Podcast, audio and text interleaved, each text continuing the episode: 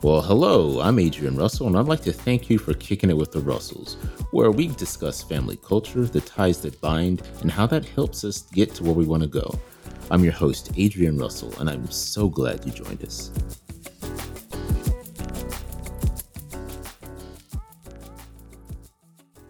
This is a Russell Family Podcast, and as we record, you'll be introduced to different members of the family and our perspectives as we move throughout subject matter.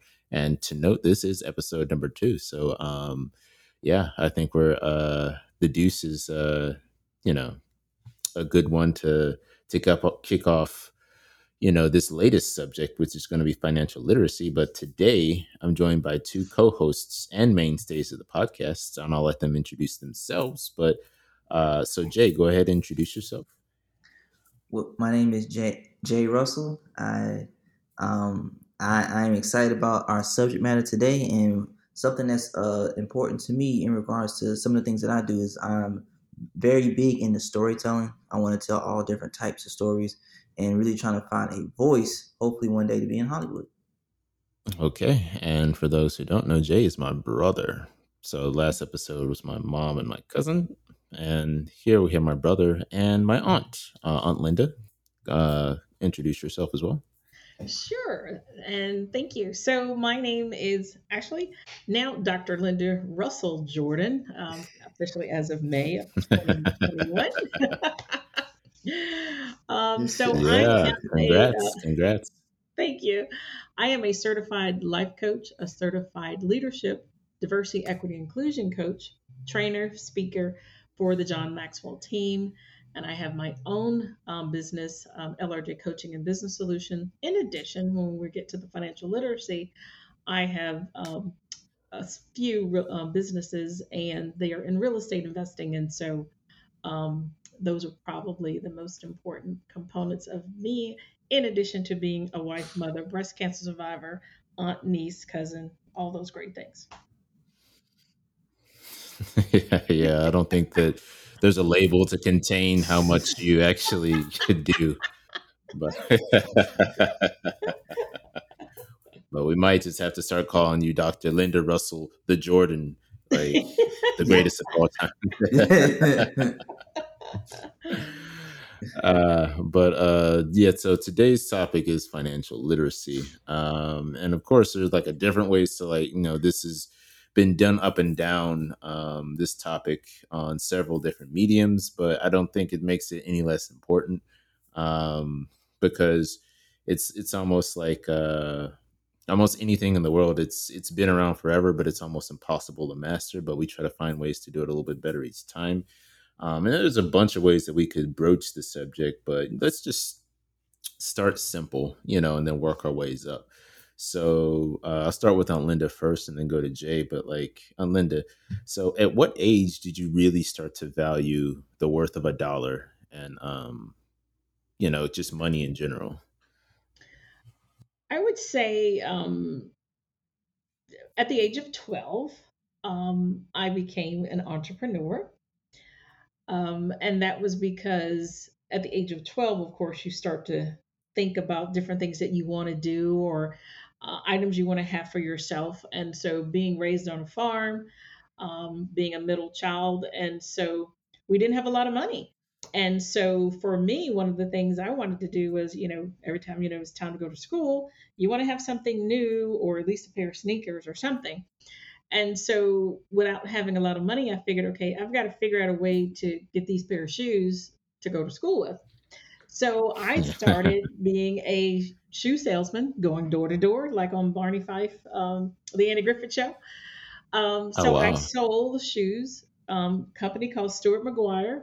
I had a magazine, and I'd get a sample of shoes, and I go door to door and sell. And my lovely neighbors and friends from church would buy shoes from me. Now, or is this like in a big city where you're selling these shoes? Uh, where were where, where was all this happening? Oh, this is in our really really small town, Palmer Springs, Virginia.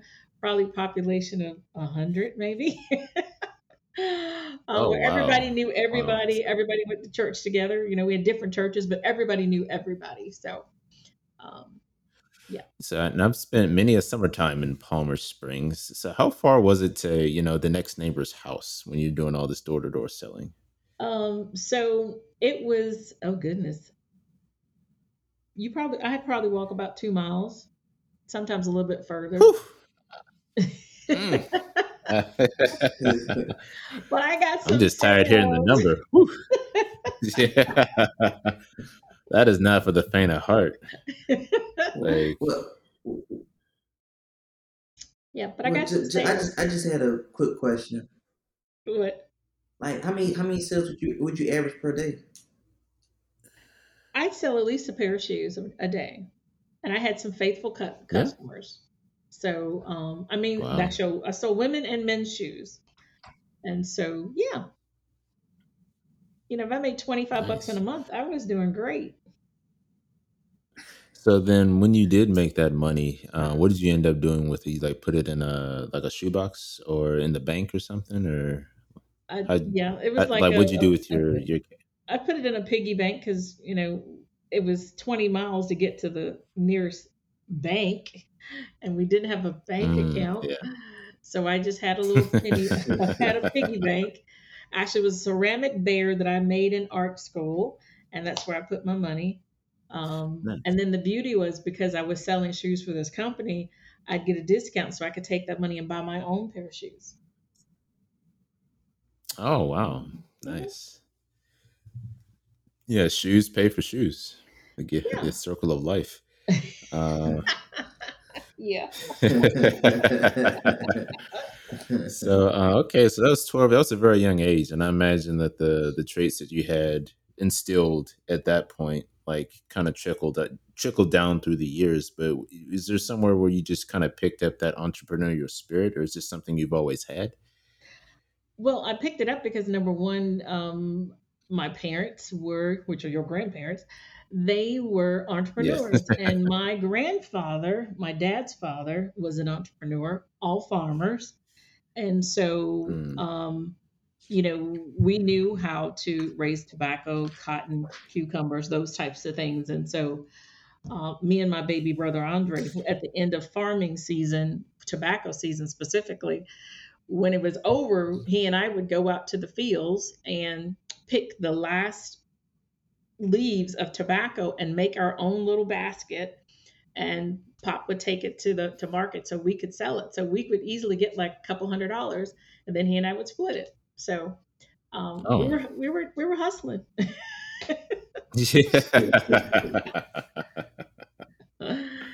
Had to figure out how to make so when y'all would like, yeah, when y'all were like splitting that money, like, oh, y'all get to y'all got to keep that. Yeah, yeah, he let us keep it because Oh, we went out and we harvest, and he told us everything we needed to do, and we went with him to the market, and um, you know he would place the tobacco out there, and farmers would come by and you know make a price on it, and he he come back and say, hey, this is your share. So yeah, Mm. we one time I think we made like 150 bucks. We were excited. Whew.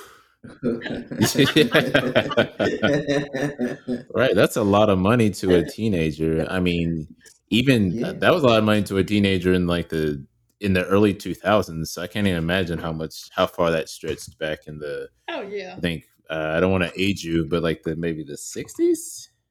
I was born Was in that the was '63. that Yeah, so that would last us a whole yeah. year. Yeah, because we Oh, didn't have any places to go spend it. you know, the local dairy Uh, bar was about all we had. yes. So before we get too deep in, I want to switch it back to Jay so we can get his uh, insight on here. So Jay, at what age did you really start to value the worth of a dollar or just money in general? Uh, I, I wish I could say I was that young to say I, I, I understood. I don't think I really understood until I was 19. Um, it really started with, well, you and Andrea and myself, we were all in college at the same time. And for those who don't know, for those who don't know, Andrea is our my twin sister, his sister as well. Right, right. So we were all in college at the same time. And I can remember one day, I think I wanted to like buy something. It had to be some clothes or something. And I, at this time, at this time, I'm just asking mom and dad, hey, I need some money. I need some money. I need some money. And it didn't hit me until I got less than I usually would have gotten. I think I usually would get like a hundred. And I think this time I got 50. And my dad's explanation was I got two I got three of y'all in college now. So I was like, oh, so that means my end's gonna be short. So and then I didn't want to and then I realized, you know, that I started putting it together like how much does it cost to be in college? And I was like, I don't want to be a burden to anybody. So um and, and I mean I had had part time jobs prior to this, but I just did it because I wanted to buy stuff. It wasn't until I saw that I had to make what I was making or what I was giving, um, what I was given, I had to let that stretch a little bit longer. And because of mm. that, that's when I was like, okay, if I really want this some money, I have to make it myself. And I'm gonna have to save and I'm gonna have to prepare myself for times where I, you know, whether I can't receive money or whatever the case may be, I have to go get it. So from that point on, I think I've always had a job. So, mm. um, um, because I, the last thing I wanted to do was ask money, ask for money in a way where it's taken either taken from someone else or making it harder. Because that that's when I started to realize, oh, I don't just I can't just ask for money and someone gives it to me all the time. So um, that's when it hit me the hardest. And I started. I, I mean, I promise. You, I think it might have been that very next week. I started working at McDonald's. So, oh wow! Um, Damn. So that's when I started to learn how to work hard and to be able to not ask anybody for anything. That's one of the biggest lessons I took from it as well. Is you know, don't put yourself in that position to you have to ask somebody for something. So well, I mean, every now and then we all need a little bit of hope, don't we? Though. I mean, this is this is very true. This is very true. But but also too now I'm trying to unlearn that in regards to when it comes to some business practices where you are looking for whether it's an investor or you're looking for someone to collaborate with um, to for this uh, same or united goal.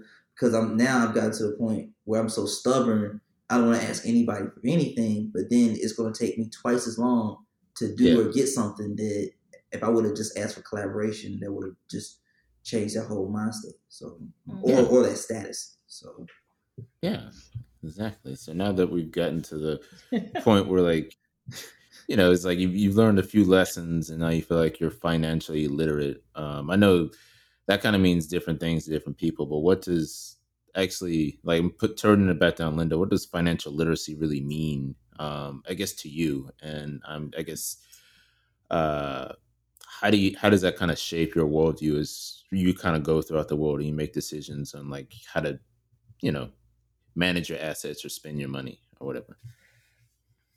Well, financial literacy, um, I didn't really think about it as a term growing up because, you know, first of all, like I said, we really have a lot of money, so can't spend something you don't have.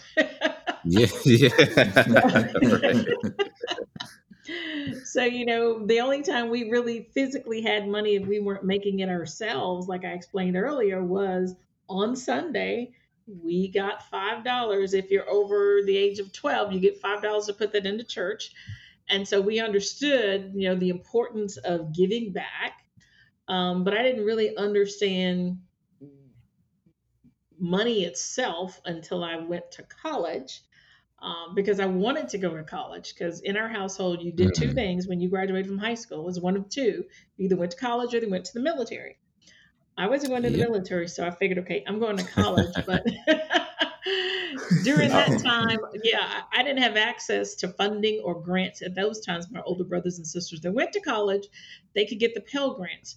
By the time I got there, mm. there was mm. no money, so I had oh, to, um, you know, work, do get a job. I worked at Wendy's actually, was at uh, North Carolina A and T, and then I. Um, did a work study program. So I truly was starting to understand that, okay, well, I can't do X if I don't have income coming in to pay or to show mm. that I can pay for um, education. And so that's when the the real um, definition or the real understanding of what a dollar is and what it can do for you or not do for you really came into Mm. fruition because I had to pay my own way.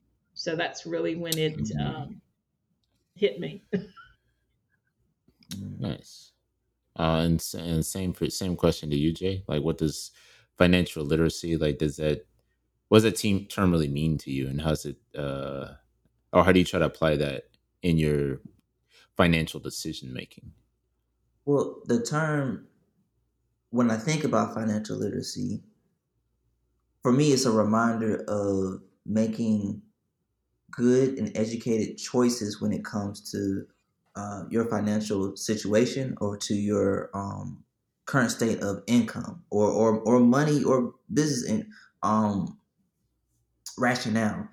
Um, and, and that's something that you have to learn not just with the experience, but you have to go out and and learn some of these things, whether it's through books or through um, other people. It could be advisors, whatever the case may be. But financial literacy is something that's really, um, I guess, in a, the the quick way to say it is, it's learn. It's something that has to do with what we do with uh, not just our money and finances. But I, I feel like I'm repeating myself. But ultimately, it, it it's, it's all about the education. That's really boils down to, and, and how you use that education to ultimately get to the point where you can um, uh, see yourself as a success.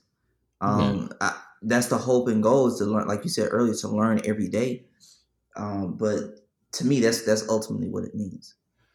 Yeah, because I mean, I know to me, like to me, the key word in the whole term is like literacy, or almost like reading or language, right? Like when it comes to like money and finances, like you have to know the lay of the land, and you have to understand the the the language of business and how to make proper decisions in order to set yourself up for success. And how, So, how that's going uh, affect you or, or the people that you love. Yeah, exactly. So you guys had more Uh, opportunities to learn about that than I did. Yeah, yeah, yeah, yeah. but, but also 'cause too, but you, but, but, but I think you you've had more experience because where I think I don't know if it was taught to you or not, but I honestly feel like you take more risk, and you and you and with more risk you take more reward because um, I had a conversation with you before about how we were we were taught that you got to always I don't want to say win, but you got to succeed in everything that you do, and I think I don't want to go too far into that, but I, I think risk does play a factor, an educated risk at that. So, um, and if you don't take that risk, you, you, you lose. What, what did Jordan say? You miss all the shots you never take. right, yeah, yeah, exactly. hundred percent of the shots you don't take. Yeah, Right. But I do know that like when it comes to like sizing up risk or gauging risk, I guess speaking to Jay's point, your perspective does kind of color your or at least your experiences, they color your perspective. So I know for us coming out of the Great Recession in like 2007, 2008, where we kind of came of age, came out of college and came into like, you know, a terrible economy. That kind of colored our experiences. And again, not to say that like we're scared of investing or anything, but I think we tend to be a bit more risk averse. But again, it depends on where you're coming from. Because I mean, as a college student with debt, and you just got to find a job and try to like build some assets, that could take you one way, or you could be like kind of bullish, where it's like, ah, well, this recession is an opportunity to kind of you know hop on some investment opportunities. That's Um, it's all on how you look at it. Yeah, it is all how you look at it. So, um, thinking of, well, jumping from that landing point, um, like, do you guys are either of you kind of uh, in have any specific investments related to like real estate? And I don't want to put all your business out there, but like, I guess I'm trying to get into the realm of like uh, the importance of investing when it comes to finance. Because I mean, at one point, it's financial literacy helps you, you know, with personal finance and how to basically keep yourself like out of debt and manage your finances. But then it's at another level of the conversation could be around uh, building wealth and assets, and that's where investing comes into mind. So I don't know, like, uh, if you could describe, or either of you could describe whether or not you guys are invested in specific types of assets and how you're using that to create some wealth for you now or maybe in the future. Yeah, I mean, I, I'll go first. I mean, there's, I mean, based on what Jay just said, it's yeah, everybody's going to have debt, but there's a difference between good debt and bad debt. So I Mm. do invest in real estate. Most people know that. Um, so yeah, I have a lot of debt, but it's good debt. Um, it's Mm. debt that you could, you know, if I needed to or had to, I could uh, refinance a property and do what's, uh, you know, Mm. cash out. So that's good debt. You know, when you have Yeah. credit cards for department stores or things of that nature, that's not good debt. Having a regular Visa Mm. or American Express, that still is debt, but it's not as bad as you know your department store type things. Um, but then of course there's the, Yeah. the stock market that you can you know dibble and dabble in to see you know what that would look like and what type of returns you can get. Um, you know 401ks or self-directed IRAs for those that invest in real estate. Um, but we all need to have some diversified portfolio so that you can save for your future, save for your retirement, and um, have residual income or what I call mailbox money. Um, Mm. so we all need to have some. All funds should be diversified so that you're not um, shocked if you know you go to work one day and they're like, "Oh, there's a downsizing," or what's called a right sizing, and then you're out in the cold, you don't have any reserves. So those types of things. Mm. Been there, done that so many times, so I know. I know. so Jay, uh, same question. Um, any uh, like any thoughts on like, I guess uh, what how you use investing to either build like build assets now or maybe set yourself up in the future, um, or thoughts on investing in general. Well, I don't know. I, I, I have a, a traditional way, and then I have another way that's a little a little more artistic. Um, what I mean by that is the the traditional way. I have been um, going into the stock market. Matter of fact, I bought some stock today, and Oh, I, what I, what I try to do is, is is pay attention to the market. Um, I think at the beginning of me investing into the stock market, I I invested more off of emotion, and when I Mhm. start losing money to a certain point or a certain time, I'm like, oh, I gotta cash out because I don't want to lose no more. But if I was confident in the investment from the beginning, I shouldn't be so quick to jump out all of a sudden. So So, Um, so what's that? What's that confidence supposed to be built on, though? it's supposed to be built on research. It's supposed to be built on not only you knowing the company, but knowing where the company is going. That's why they have those reports. That's why they have those um, those news briefs, and that's why they have those things, of up and coming things as a company. Because what they're trying to do is entice investors to invest into the company because they're saying that they can't guarantee it, but they're promising growth. That's what they're trying to allude to. And you want to go to those companies that have a proven track record on on that growth that, that you want to invest into. So um, those, those are some things that I, I look at now. And I look at, I know Adrian said this before, and I think he, you quoted uh, Warren Buffett, but if you invest in something, invest as if you're going to be investing for 20 plus years, like that Right. you're going to be there for a while. Um, now, some stocks I know for a fact I'm not going to be there for a while, but that's for me to do that research and saying, okay, I know this is going to happen. There's a certain price point that I want to make sure that it hits, and once it hits it, I'm out. So, but there are other um, properties such as uh, Disney. Um, that particular stock, I'm probably not going anywhere with this because I'm very confident um, in their not just their their uh, business plan, but then how do they see to go in the future in regards to their future plans, their the what they want to increase, how they are increasing profit.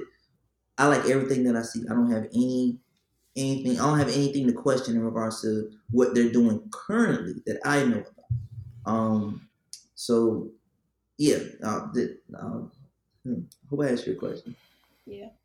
I was gonna say stock market is like fast food. Oh. You either want McDonald's or you want Sullivan's Steakhouse. you know, if you wanted to go in and out, then you go to Right. McDonald's. If you're going in for the long haul, then you go to Sullivan's because you know your meal's gonna take you about an hour, two hours. So it's like you know deciding what Yeah. you want to eat. True. But but I will say the other thing I was talking about as far as the artistic investment, that's the one that is taking the longest. But I hope to, it would be just as rewarding. Um, and that's no, you like when you say artistic, you mean like you you invested in like paintings or something, or well, I mean that is one thing you could do, but what I'm currently talking about is, for example, um, filmmaking. So oh. if I am a investor, if I'm an investor and I invest ten thousand into someone's film project, then what I'm looking to do is not only am I looking to get a return back on the money that I invested, but I'm also too looking for a premium. I'm looking for a percentage of that money to come back. And during the entire life of the project or the process, I'm going to be getting well, what um I'm gonna describe as mail mailbox money. I'm yeah, going to be getting money from how yeah right. I'm going to be do, getting money on how well it does, whether it's in the theater, whether it's on television, whether it's streaming whether it's um, uh, DVD or Blu-ray sales, which are you know going down to a very minimum. But the point is, I'm getting something off of that because I was one of the primary investors to get the to project running. Um, those are little, those are those can be lucrative, similar to the stock market, but it's really all dependent on someone else doing the work and someone doing their due diligence and the market. Because you could put out a zombie movie out today and if the market isn't right for a zombie movie, you might be sitting with a property that's not making any money. So it's, it's there's, there's a little more risk involved into it. You really want someone who's um, they're an enthusiast. They know that they're they're doing something for the art, and there's a chance that they might not get the investment back. But yeah, that I know investing in entertainment. That's it seems like a potential. Uh, a, seems like a high a potential for a lot of uh, high gains there, but also a, a, lot of high risk as well. Just because, right. uh, I don't know, audiences are fickle. Um, Very much so, so. Very much so. So like, you know, you, I, I, you could have a, sorry, yeah, you could have an artist who you know you believe in their artistic integrity and their vision and their product, but then if audiences don't take to it, then you might have just wasted. I mean, ten grand for like a uber small project, but like you know, you know, people invest millions and pun millions of dollars in these movies, and sometimes they go belly up. Right. So, how do you how do you keep your ear on the market just to know whether or not you got a good thing? Because I mean, that is a form of investing. That's a very specialized expertise you have to have to to to know whether or not you got a good thing or not. That's that's very true. Even from the point of uh, an artist, if you want to invest into a music a music artist, um, like I said, the the landscape is always changing, and is you're you're you're hoping that the team that you're investing in is doing their due diligence and they are taking the time and doing the work to pay attention to not just the market but also to the um, you know really trying to cut down cost to maximize their dollar. Um, so it's like i said like i said that's one of the the the uh, riskier ways to invest but also too it's a high reward because if it hits, it, it, it can be something like uh, Get Out, where you know that that didn't have a very large budget, but it hit more than three times its budget. I think it hit maybe five times its budget, um, getting money back, not counting you know um, video on demand or DVD or Blu-ray sales or um, streaming rights or, or putting it onto cable television. That that really hit big. That that hit that hit very they hit so large that they weren't expecting that to make that much money. So, um, so it, like I said, it just depends on on the perfect conditions if the stars align. Um, well, I mean, if I can take anything away from either approach, whether it's like real estate investing or investing in um, uh, movies or entertainment, it just sounds like that's going to take a lot of time, like and research and uh, or at least dedication. And I don't know, like I mean, of course, I wasn't like in that mode in like my teens or twenties, but now I'm a bit more receptive to that kind of research and stuff. But it's kind of hard to know where to get started on something like that, especially if you're if you're someone who hasn't like been investing now, but you're kind of interested. Like, it's kind of hard to know where to start. Like, how did I mean? I don't know. Like, how, yeah, how did you guys get started in, um, I guess, ventures like that to where you are today? Because it's you know, it kind of it's it's very uh nebulous as far as like where the boundaries are or the entry points. So I don't know. Y'all like how did y'all get started in that stuff? Well, from from a real estate perspective, it's it's not um it's not as difficult as people make it out to be. It's just the, there's a lack of knowledge, a lack of understanding, um, and that's where the fear comes in. You know, but I mean, I got started by my next door neighbor, elderly person who was looking for options. Um, you know, lived alone, unhealthy, and so she's looking for options. And so it was an opportunity that she and I agreed upon that if I bought her house, she would still live there until her last days. And that's how I really got started in real estate.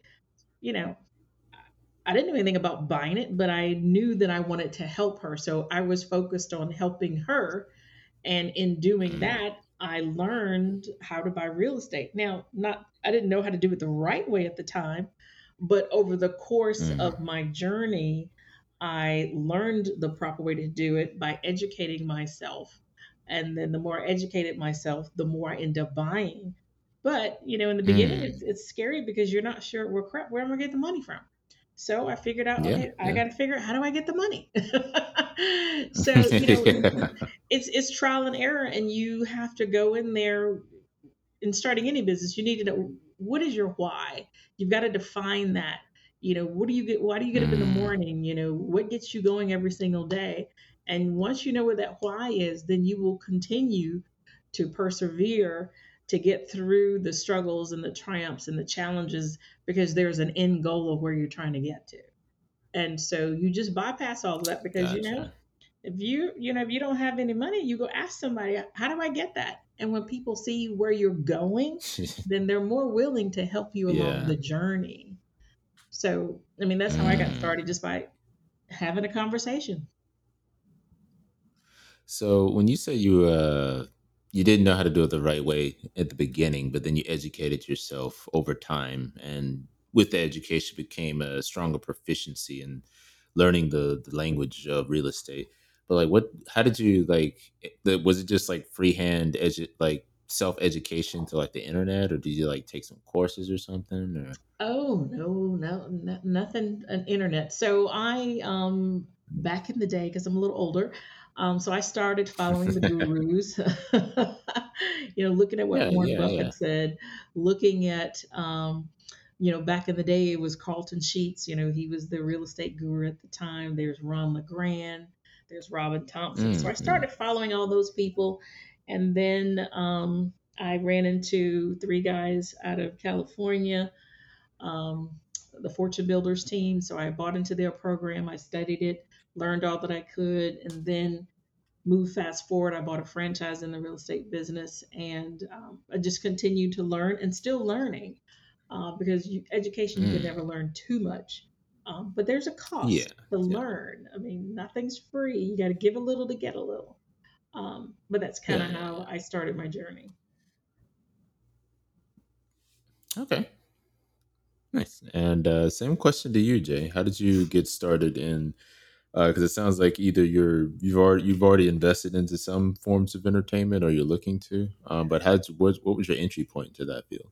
Um, well, in regards to that particular field, I ended up going to uh, grad school, UNC School of the Arts, uh, in Winston Salem, North Carolina, and that's where I got my um, MFA as far as uh, creative producing or as a as a producer. So um, with that, and with uh, talking with uh, Dr. Jordan about real estate that really that really helped me understand the business side of it and I was I was able to understand like even when I bought a townhome it really helped me understand uh, rights copyrights um, who owns those rights and how do they distribute it. And it really helped me understand the structure of business. And once I understood that, and once I understood that, like I'm not gonna act like I know all the business of film, but once I started to understand those things and how they related to the housing market, it's easier for me to see it in almost just about any type of business. There might be different lingo, there might be different processes, but essentially it's about the same. So, um, in regards to how business is um, done and how it is regulated, so mm. it's very similar. So learning that helped me to see it across the board. Um, it even helped me with uh, understanding stocks. So in regards to understanding what you're putting your money into, Um, what is the, you know, what is how do they sell that particular story to you to, to for you to be interested in? What does it mean to when they release this information or you know what they plan on doing in the future when Apple does their reveal for the new technology? Why is it that their stock goes up? And why is it that they have a hold on the market like no one else? Things of that nature. Like it really helped me understand that, and with that knowledge, I'm able to um, do certain things, not just in the stock market, but I do a little bit of crowdfunding.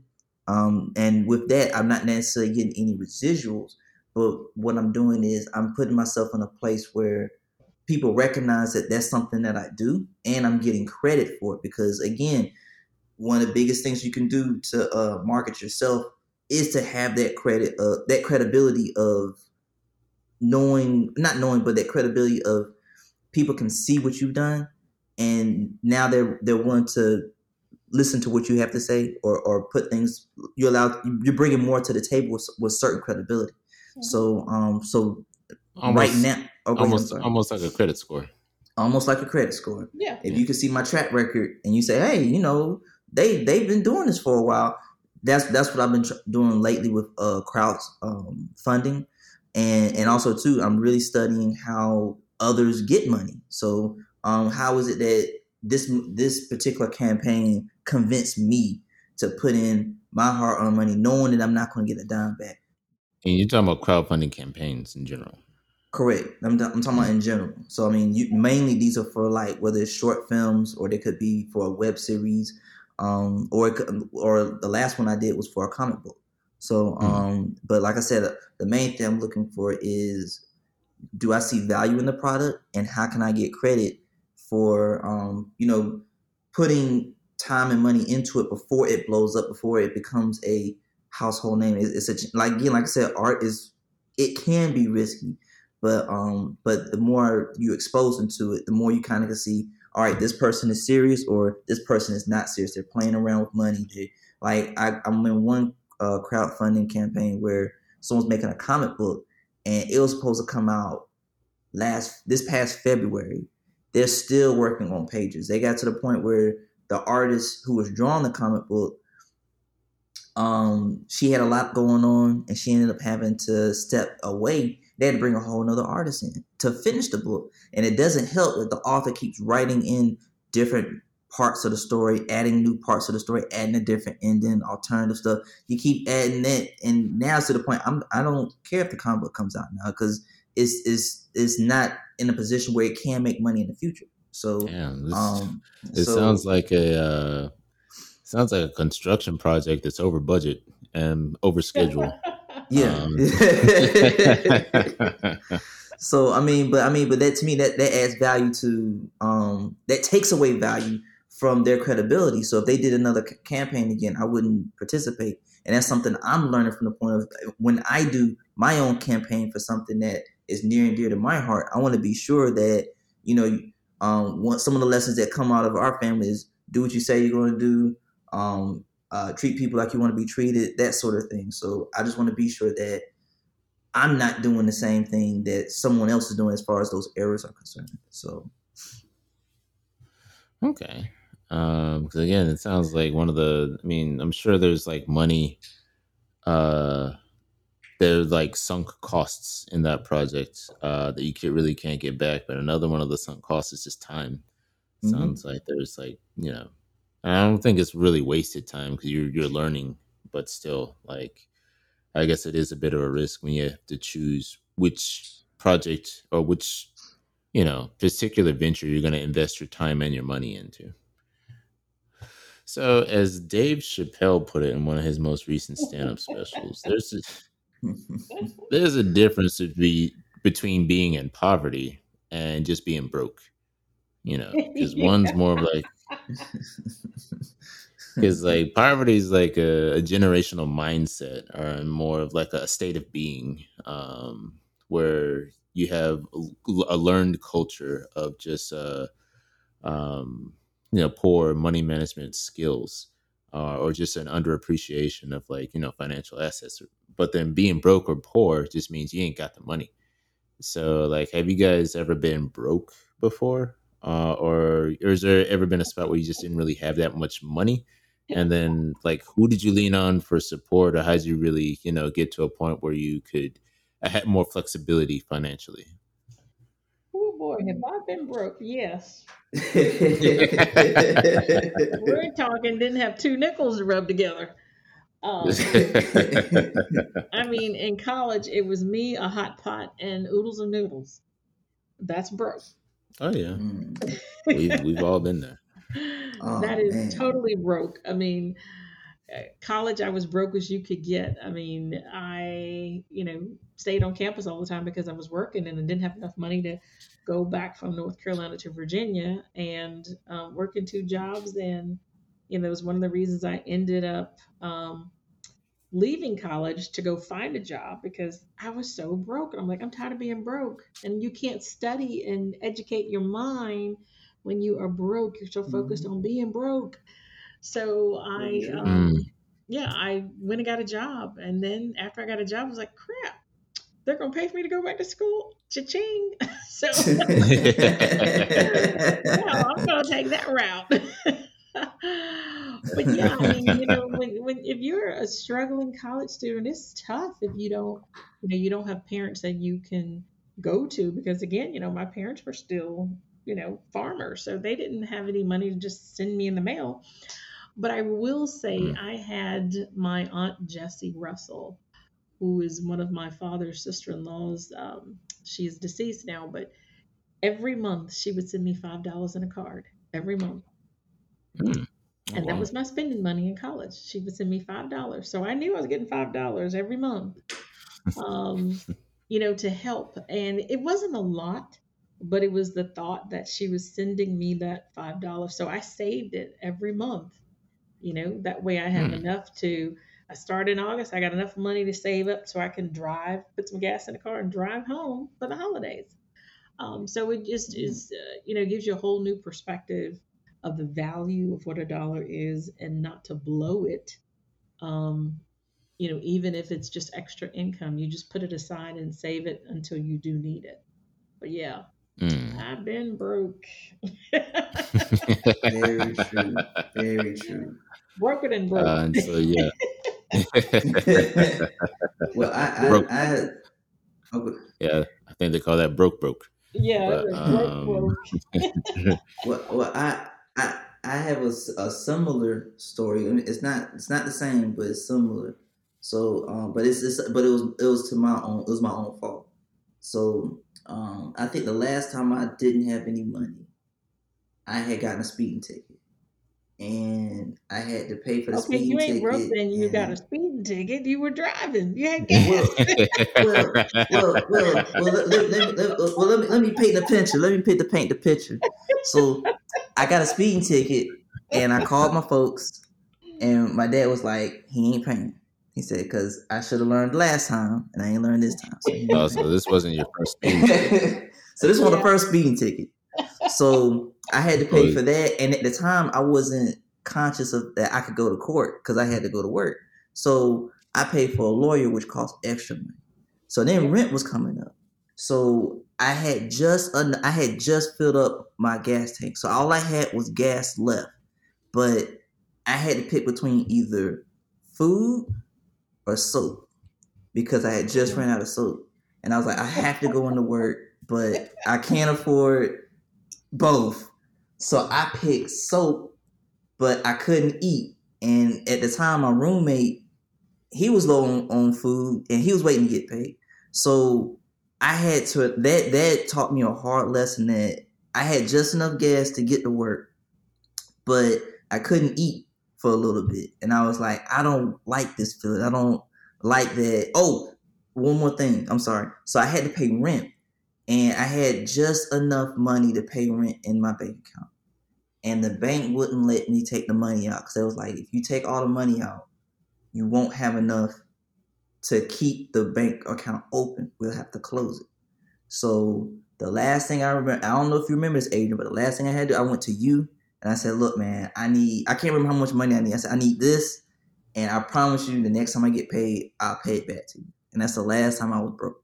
That's the last time I didn't have any money where, where I could spend. I didn't ask you for food money. I just asked you just enough money so I could pay rent. So and I, I assumed I gave it to you. Yes, yes, you did. so that was the last time that I, I ultimately like. I after that I made sure that I had a certain amount that always stayed in savings, a certain amount that I saved per month. Um, even if I had to overspend that month, I, I made sure I put that money back because I don't know. I was just I don't know if the world taught me that or if that's just me, but I just don't like being in that position where I ha- like I don't mind if I have if I'm asking for something extra, but if I have to, if I'm my, my last, I it's just for me it was just a terrible feeling. I I, I don't want to feel like, like like that again, and I try to position myself where I never have to feel like that again. So man, yeah, I think we've all had, had that little moment of clarity where it's like, oh, there's got to be a better way to manage money. Um, I think for me it was junior year of college where I was going to go see a I was in UNC Greensboro. I was going to go see a girl in UNC Charlotte. And I was driving back and forth. It was about, you know, hour and a half, two hours to get over there. And I was on the way to like, you know, leave Greensboro for like the umpteenth time.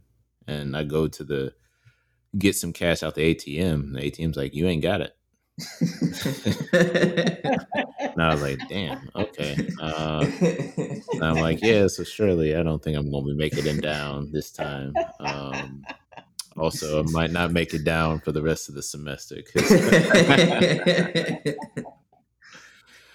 so at that point, I was like, okay, maybe I should like, you know, plan this out instead of just kind of going by the my whims. So, um, I, you know, I think these lessons always like help us learn. Uh, hopefully, they help us learn better ways to take care of our money and not, and not only just have something away from a rainy day, but just build enough to where we can like have. Because I think there's freedom in being able to make choices with your money instead of always having to react and to it like an emergency.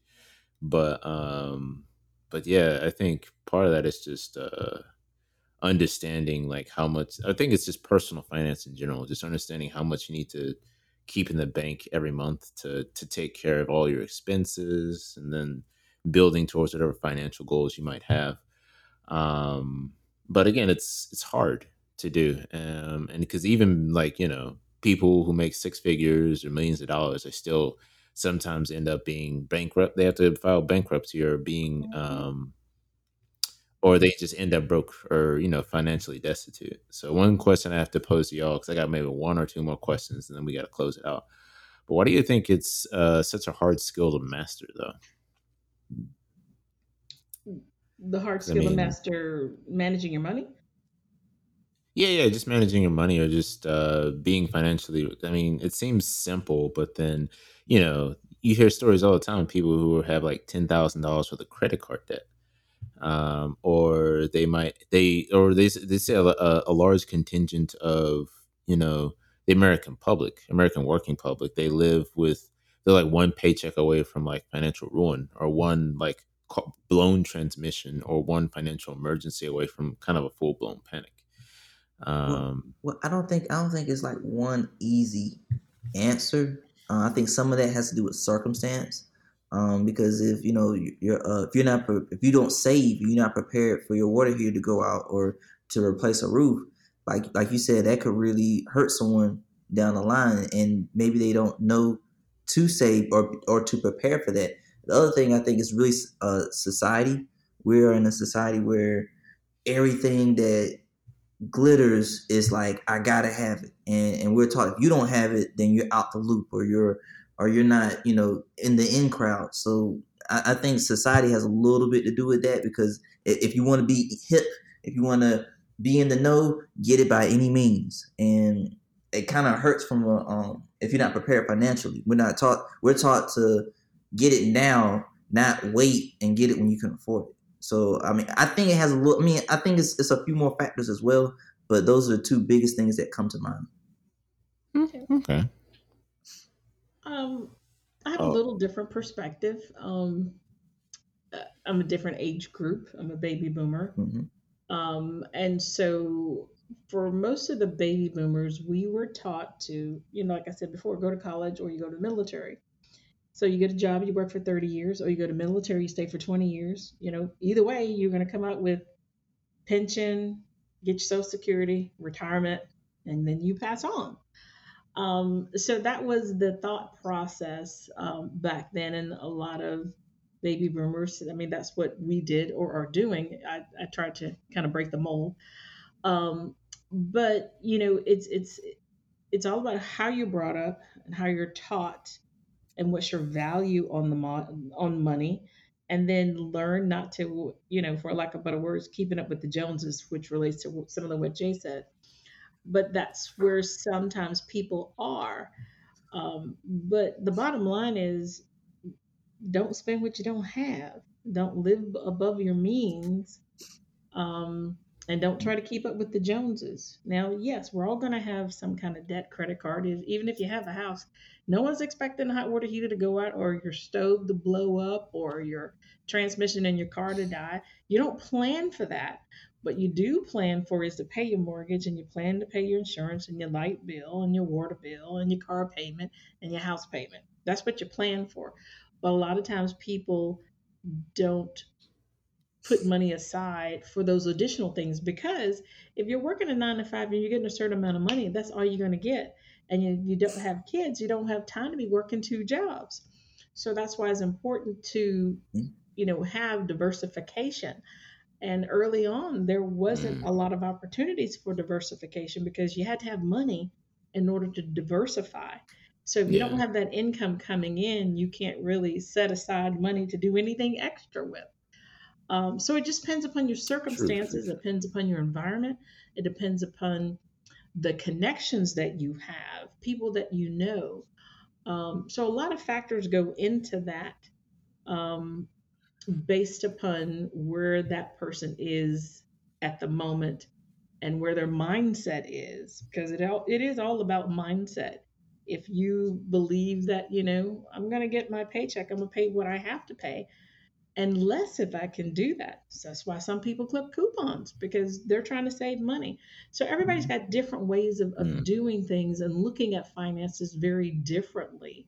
Um, but at the end of the day, you know, when you leave this world, you can't take none of it with you.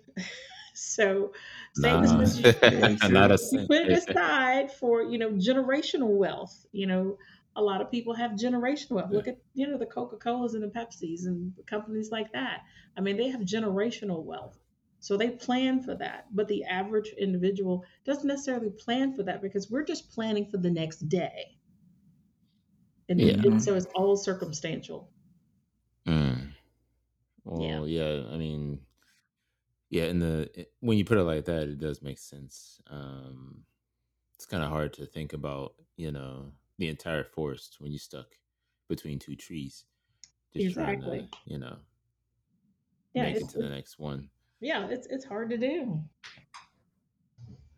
But I mean, if you can make, I guess, if you can make time little bit by little bit to, you know, either, you know, get yourself in a sustainable financial situation and then start thinking about investing or asset building, I think it, it all comes with, you know, incremental steps. Yeah, it does. I mean, think um, about it. You know, the average when I grew up, if someone dropped a penny on the ground, everybody was looking for that penny, looking for that dime. Nowadays, you can have a hundred pennies on the ground. Ain't nobody gonna pick one up. you can walk right over top of it. But that's the difference in mentality. That's the difference in mentality yeah, yeah, yeah. as time has occurred. I'll still pick up a penny, but I see people walk by. I've seen people walk by a dollar because it ain't a twenty dollar bill. I'm thinking mm. it's money.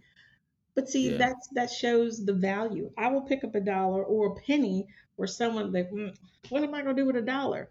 Put it in your pocket and save it. mm. Well, I mean, I know at least growing up, our our father, your uh, brother, was definitely frugal himself. like, uh, like it was times when I honestly thought we was we were poor just because you know, dad was like very like stringent. He was just strict financially. Um, I mean, of course, he liked to spend money on what he liked to spend money on, but like, you know, if I'm not getting like the name brand Jordans or like the most latest designer shoes or anything or the pants and all the flashy stuff, I'm getting like uh, L- LA Gears, LA Gears or ABS Yeah. sneakers and some khakis and you know non-name brand stuff, but it's like it's it's suitable to wear. But then you know it kind of blew my mind one day when uh, I think we we needed to go. Uh, I think we need to pay for like college tuition. Like I think it was the last day to pay, and somehow we had kind of missed, or it kind of just slipped through the cracks. And Well, yeah, we were like, uh, oh snap, we need to. I'm not going to be able to go to school, or I'm not going to be able to finish school if we don't get this done. And dad was like, oh, you just wrote a check. It's like you and mommy go to school and uh, go to the cashier's office, take care of it. And I was like, Right. huh. well, now I remember one time. Uh, I think at one point we had like I think six cars in the in the driveway. I think Yeah. four of them need to go into the shop. Like one was like a transmission, one was like head gasket. And when Dad was telling me like how much stuff costs, I was like, "How do we pay for all?" He paid everything with a check. I mean, just just I mean, one some needed tires, some like it, it was something wrong with all of them, and he was able to get all of them back in a week. And I was like, "How?" Like that that's what opened my mind. Like maybe maybe they ain't telling us everything because because I'm- most I'm people just- I know. Oh, go ahead. I'm sorry. Now I'm just I'm thinking just about the names. Like we ain't got money for Jordans, but you can fi- oh, but he can fix the cars. Okay, that can Right. that's what the money. Because most, most people, like I remember going to college telling someone about that, and it was like, if something happened to their parents' car, they looking for another car. Because you know, for them at the time, it's easier to go get another car than it is to um sit there and pay for like that amount of damage to a car. I know one time my dad hit a deer, got the car back in two weeks, like like it was brand new. So I'm like, you know, just Oh, and the car was totaled too. right. Oh, so it's is like you said, it's it's amazing what he saved money on, but Yeah. when he Well- spent it, it just Yeah, like Yeah. it's it's all about priorities, and I think it's one one thing to like like on Linda said, you don't chase the uh try to keep with the Joneses. Like you don't live, you know. It's almost like you have to live below your own standard of living, not poor or anything, but just make sure that like you're putting enough money away to take care of, you know, problems for future Adrian or future uh, Linda or whatever. right. yeah. So uh, I think the last question, because I think we're coming to the end of the runtime, but uh, it's been a good conversation so far, by the way. Um, and we're very lucky to have you on. Um, but uh, so when it comes to money management or finances in general, what's the most interesting piece of advice that you've ever gotten or someone's gave you that's kind of stuck with you today? The most interesting piece. Hmm. That's an interesting question. Jay, you have an answer first? Well, I Um, mean, I mean, I can provide an example. Um, 'cause I think I'm not sure if it was grandma or maybe it might have been mom or dad or like someone who's one of my mentors. But they're basically like, it's good to use your money. It's even better to use somebody else's money. right. Yeah. No, that's definitely true. Yeah. Because I mean, when it comes to like credit, it's like like you said, debt's not a terrible thing.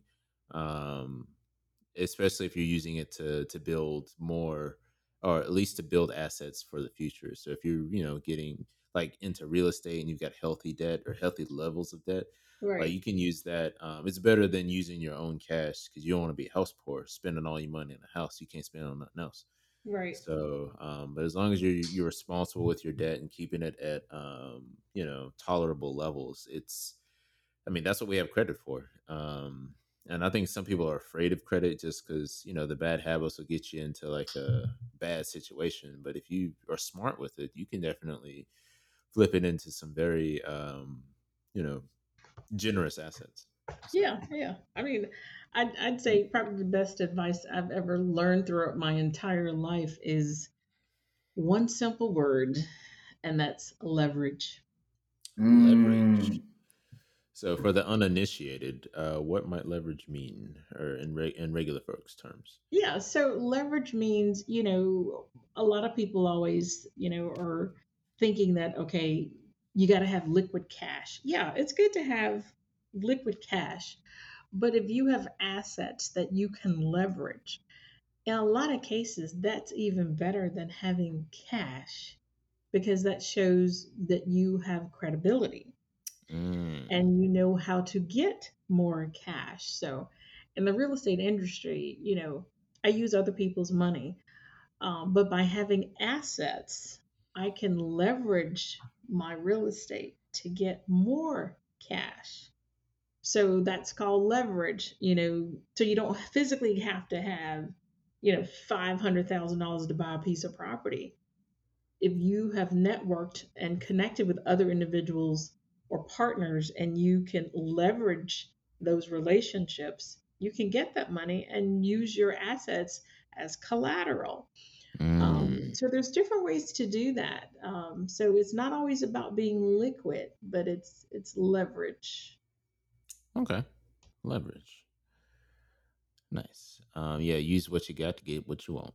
That's. Exactly. People use that in other ways. But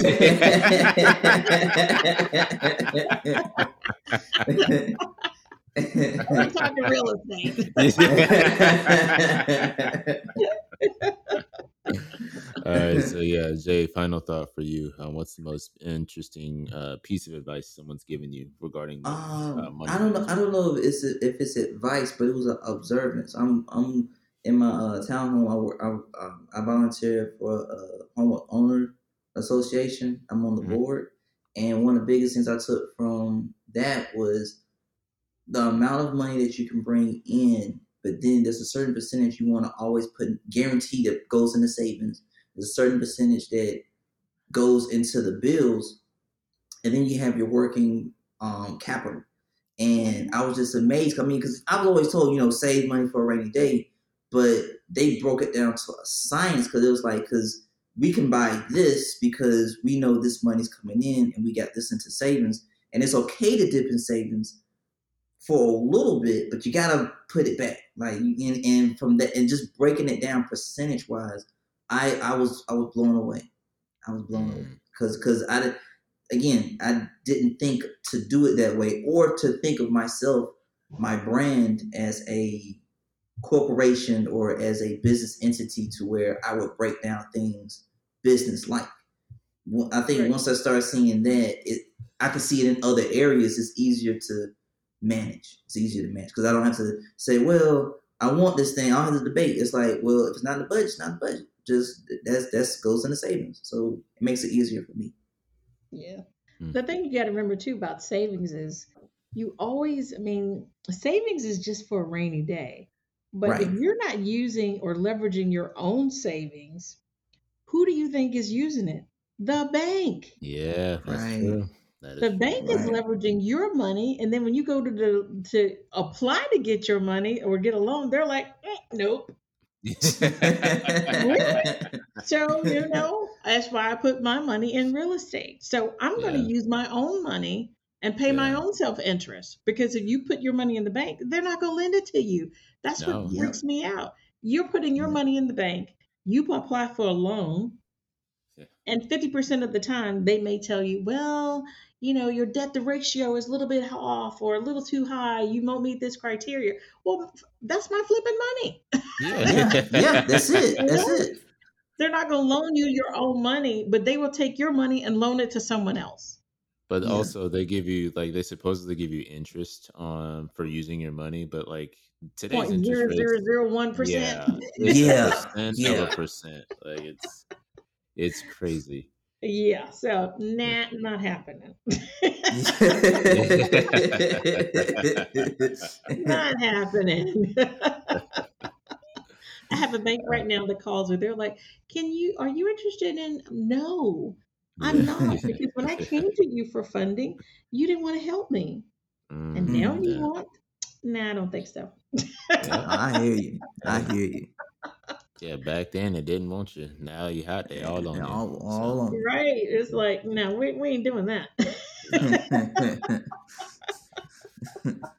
So, and I think with that, we've come to a good closing spot in our podcast. I'd like to give, uh, of course, Jay Russell and Dr. Linda Russell Jordan all the thanks for joining me on this podcast. It's been it's been a scintillating conversation. I really appreciate having you guys on, and we will have more of these type discussions um, and more of these uh, hosts as well. Because for those who aren't familiar, um, with this particular podcast, we'll be rotating guests in and out who are part of the family, um, and maybe some family friends. We we'll see what it turns into.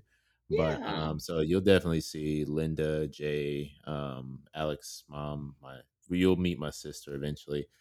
Uh, yeah. So again, uh, stay tuned. Um, you can if you have any questions for us or want us to expand on anything else, uh, send any questions to russellfampodcast at gmail.com and um, yeah, we'll we'll we'll go from there, and um, yeah, pick up any leads you might drop us. So um, again, thanks for spending the time with us. We really appreciate you for kicking it with the Russells, and uh, we'll catch you on the next one. All Bye. right.